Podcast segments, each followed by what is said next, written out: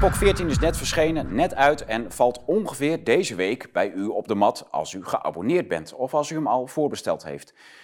Als u dat nog niet heeft gedaan en u denkt van goh, een abonnement is best wel leuk, dan krijgt u namelijk dit boek erbij, want u krijgt altijd een welkomstcadeau. Dat is vanaf vandaag dit boek, De Serviele Staat van Hilaire Belloc. Een boek van maar liefst 100 jaar oud en dat gaat over de serviele staat, ofwel de slavenstaat.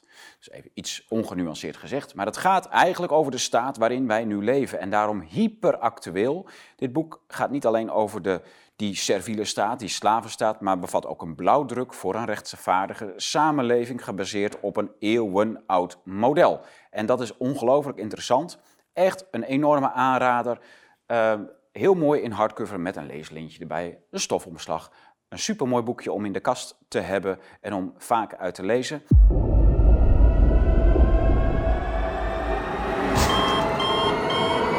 Van harte welkom bij Blue Tiger Studio. U kijkt naar een serie van een aantal mini-colleges van Peter Borger, de celbioloog ja, uit Nederland, woonachtig in Zuid-Duitsland.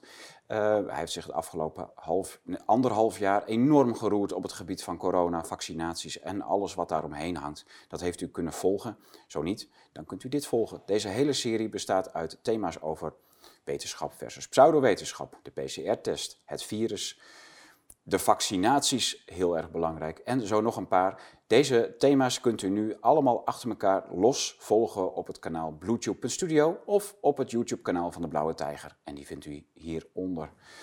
Veel plezier. Toen begon wij in Nederland, uh, waren wij al lang aan het vaccineren, denk ik. Hmm. En toen hadden wij al last van de eerste bijwerkingen. Die zag je al ontstaan. In april had je al de eerste uh, voorspellingen van uh, Sugaret Bhakti die uitkwamen toen. Want uh, Bhakti heeft dat allemaal voorspeld in januari, december al. Dus dat is echt al een goed jaar geleden dat deze man voorzag wat er nu ging gebeuren op het gebied van uh, ontstekingen aan de spieren. Ja. En dan met name herseninfarcten, hartinfarcten, ja. trombose. Dat heeft hij allemaal voorspeld. Peter. Ja, klopt. Zag jij dat ook aankomen? Um, nou, kijk, als je gewoon je verdiept in uh, dit spike-eiwit, ja. waar het aan bindt, aan de ACE2, noemen we dat, een eiwit op menselijke cellen. En als je okay. weet, kijk, we weten heel veel van menselijke cellen al en ook heel veel van dit soort uh, eiwitten, wat voor reacties ze gaan uh, voortbrengen in die cellen. Mm -hmm. Kon je dat op basis daarvan kon je dat voorspellen? En Soegarit die zit er natuurlijk extreem goed in. Hè? Die ja. uh, is, uh, van huis uit is hij immun, immunoloog. Ik denk dat het een van de beste immunologen is zelfs van Duitsland. Uh, die heeft dat gewoon meteen uitgezocht en die is er heel diep in gegaan. En ik heb dat ook afgelopen jaar heb ik dat ook bekeken. En inderdaad, wat hij, wat hij, wat hij aantoont, dat is gewoon waar. Dus je kunt Aha. op theoretische grond kun je zeggen van er gaan ontstekingsreacties gaan optreden, er gaan trombosen gaan optreden.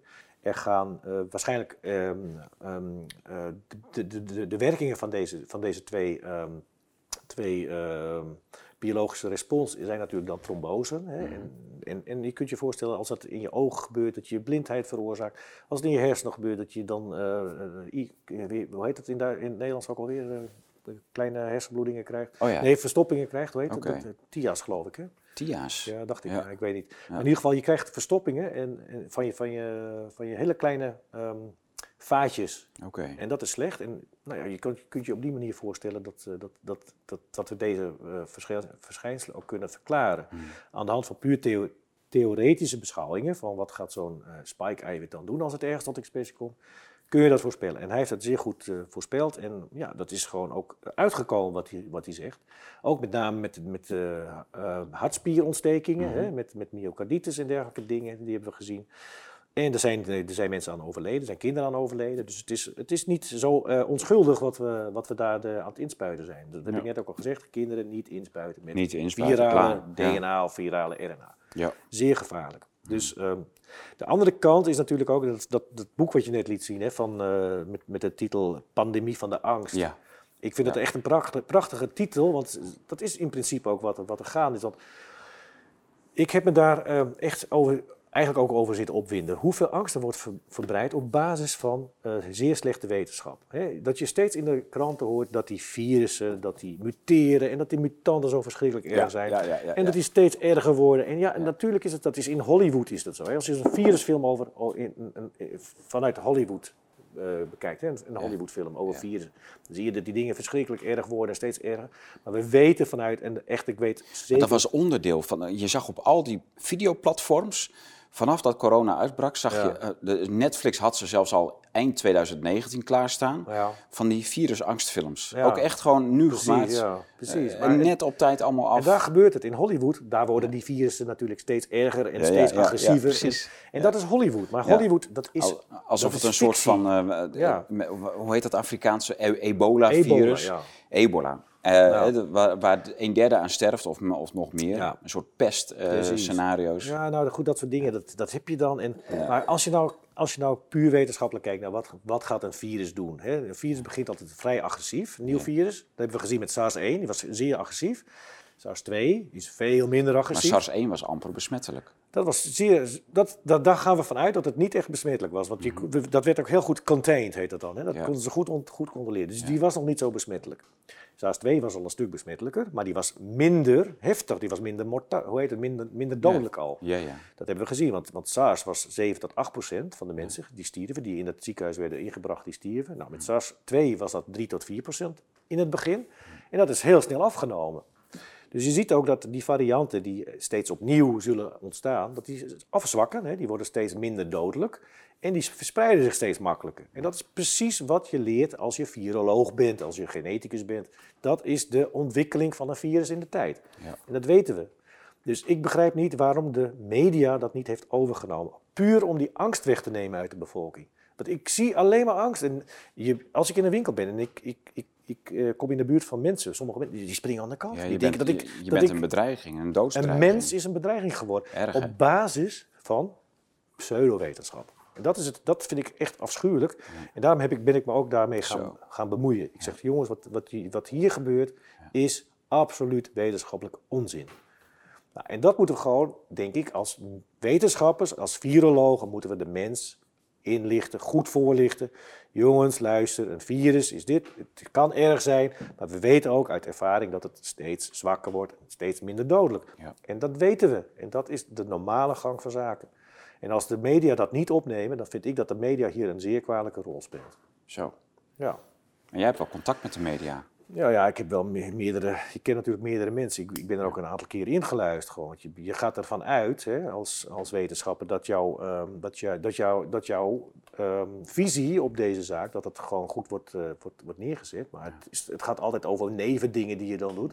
Bijvoorbeeld, ik heb eh, dit soort dingen ook verteld aan bepaalde media. Bijvoorbeeld eh, Follow the Money heb ik een, een interview in ge- gedaan met een van hun eh, journalisten. En dat, ik heb dat daarna gezien. Ik denk, nou, dit is echt wel heel erg ver weggehaald. En het ging ook niet om mijn, om mijn visie op het, op, het, op het virus, nee. Nee. of op de PCR was, was het in dit geval. Ja. Het ging over mijn visie op het leven. Dus ik werd daar neergezet als een creationist. Ja. En ik had geen verstand, want ik was... Nou, en dan krijg je dat hele verhaal en dat wordt er dan allemaal bijgehaald. En dat is natuurlijk een hele... Een, een, een, een, levensfilosofie die geen, geen enkele Zo. invloed zou, heeft op mijn, op mijn wetenschappelijke denken. Dus, nou goed, dat soort dingen gebeuren. En, natuurlijk, ehm, eh, we hebben de Volkskrant-man. Maarten Keulemans. Maarten Keulemans heb ik ook een zeer goede verstandhouding mee. Ik heb, Oké. Een aantal malen heb ik hem nu eh, uitgenodigd tot een vriendschappelijk debat Ja. over het virus, Ja. over de PCR. Hij wil dat niet, hij wil dat niet, hij wil dat niet. Dus hij wil het gewoon niet. En eh, ik begrijp ook wel waarom om hij dat niet wil, want zijn kennis is vrij gering op dit gebied. Ja, er zijn meerdere media-wetenschappers uitgenodigd voor deze week om met jou in debat te gaan. Dat is allemaal weer afgeslagen. Dat is allemaal heel apart. Ze willen gewoon niet. Nee. En goed, ze kunnen gewoon, kijk, als jij met een hele andere eh, benadering komt, die je gewoon wetenschappelijk kunt onderbouwen, en die, die benadering voor mij is anders, en die- eigenlijk is het, eigenlijk moet ik zeggen, die, die, die virusbenadering voor mij is niet eens anders. Dat is eigenlijk een no- normale gang van zaken van een virus. Dus eigenlijk zou iedereen daar moeten toestemmen, dat dat klopt. Maar goed, ik heb natuurlijk een andere benadering ook in, in een aantal dingen, en die wordt dan gewoon niet echt gewaardeerd. En, nou ja, goed, dat is een kwestie van, ehm, van verschillende visies, zeg maar. Ja. Dus dat heeft niet zozeer te maken met wetenschap. Want ik zeg ook altijd, wetenschap is niet zoiets als, dat leidt niet tot waarheid of zo. Nee, het leidt tot een bepaalde ehm, hypothe- hypothese, bevinding. En ja, die moet je kunnen onderbouwen. Enerzijds kan iemand een hypothese onderbouwen die loodrecht staat op een andere hypothese. Die is ook onderbouwbaar. Ja. Dus je moet echt heel goed uh, de voor's en de na's, nadelen moet je altijd van op, aan, uh, hoe heet het, moet je, moet je afwegen. En je moet kijken wat, zijn, wat is de meest redelijke hypothese die uh, verklaart wat we zien. En bij vier, we zien nu bij, bij dit virus, ook bij Omicron, die heeft veel meer mutaties dan de voorgaande, mhm. zien we dat die vrij milde ziektebeelden geeft en zich razendsnel verspreidt. Dus precies zoals je vermoedt en, en, en voorspeelt uit deze uh, goede nou hypothese. Ik was in half maart 2020 was ik bij Marc Watelet uh, in,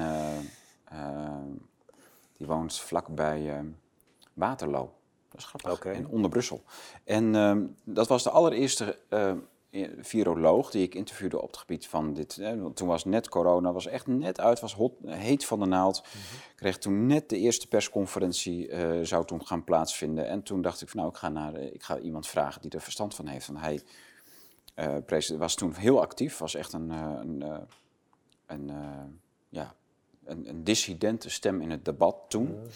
Pleitte ook voor een hele korte lockdown om, dat, om de angel uit het virus te nemen. En verder helemaal niks, uh, geen rare fratsen of wat dan ook. Hij zei van, ja, dan heb je eigenlijk de angel er al uit. Mm -hmm. uh, maar hij zei ook toen al uh, iets wat naderhand blijkt gemeengoed te zijn van uh, virologen.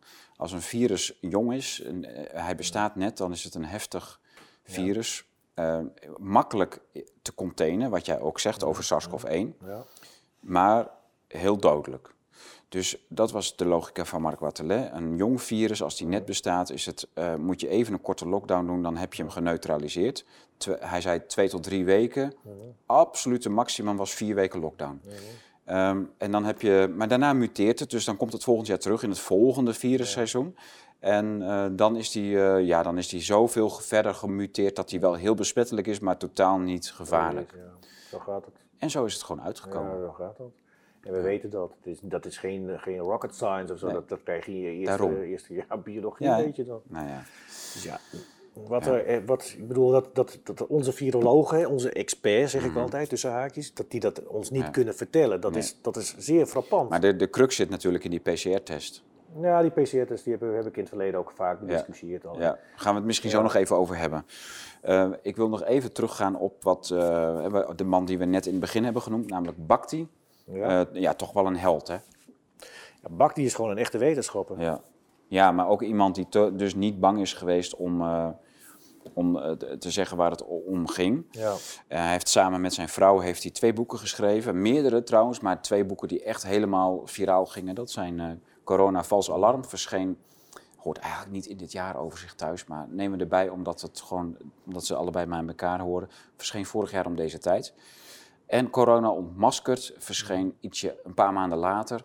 En toen zijn wij naar Sogaret Bakti op bezoek geweest uh, om hem uh, te vragen over corona, deze, dus deel 2, corona ontmaskerd. Mm. Uh, we zijn bij hem thuis geweest, hartelijk ontvangen en hij heeft toch wel ja, onthullende dingen gezegd. Dat, zijn, uh, de, dat interview is ook verschenen in Epoch nummer 12 of 13, moet ik even u schuldig blijven. Maar is natuurlijk, staat natuurlijk ook gewoon op Bluetooth en op YouTube in het Engels, meen ik. En uh, in het Nederlands dus in een epoch van nummer 12 of 13. Uh, ja, ik, ik vond het heel moedig. Het was een fijne man, een ongelooflijk aardig mens om mee te praten. Echt te aardig. Uh, maar ongelooflijk bezorgd over wat er ging gebeuren met de gevaccineerde mensen. En met name wat toen al uh, op tafel lag op de, bij de beleidsmakers dat kinderen gevaccineerd zouden gaan worden met, dat, uh, met die vaccins, dus de, uh, de, de vectorvaccins en de RNA-vaccins. Mhm. En daar was hij dus ongelooflijk woedend over eigenlijk. Dat, ja, hij was gewoon woedend. wat wij onze kinderen wel niet aandeden. Hoe je je als ouder in het hoofd kan halen om dit bij je kinderen in te laten spuiten. Laat staan dat er politici zijn die daar beleid over maken. Precies, dat, dat, is, dat is het punt. Hè. Die ouders die weten dat niet die, zijn, die, gaan, die doen dat vol goede trouw, zeg maar. Hè? Onze politici die zouden zich echt moeten, moeten gaan schamen dat ze dit, de, dit ons opdringen. Maar doen die dat ook niet te goede trouw? Weet ik niet. Ik bedoel, die zouden toch beter moeten weten. Ja. Die, hebben hun, die hebben hun gremia daarvoor die hun voor kunnen lichten. En als ze daar ook al geen goede voorlichting krijgen, dan kun je je afvragen wat is er aan de hand met de voorlichting zelf. Ja. En hebben de mensen, nou, ik heb, ik heb gezien heel veel van die voorlichters of van die experts, die weten heel veel dingen niet. Dus. Hmm. Uh, er moet een veel breder expertiseveld zijn. Hè? Bijvoorbeeld een genoombioloog zit daar niet in, in, in zo'n uh, in zo'n zo'n zo'n gremium van experts. Ja, ja. Dus dan kun je inderdaad kun je afvragen, hebben ze alle expertise nodig om dat te beoordelen? Hebben ze die aanwezig ja. in zo'n uh, expertise-team? Nou, blijkbaar niet. Hmm. Blijkbaar niet. Dus ja, dat moet breder opgezet worden. Het is tegenwoordig niet zo, ja, we, we zetten er alleen virologen in of we zetten er alleen immunologen in. Nee, als je iets, met, als je iets van, van, van, van genetische informatie bij iemand gaat inspuiten, wat kan er dan gebeuren?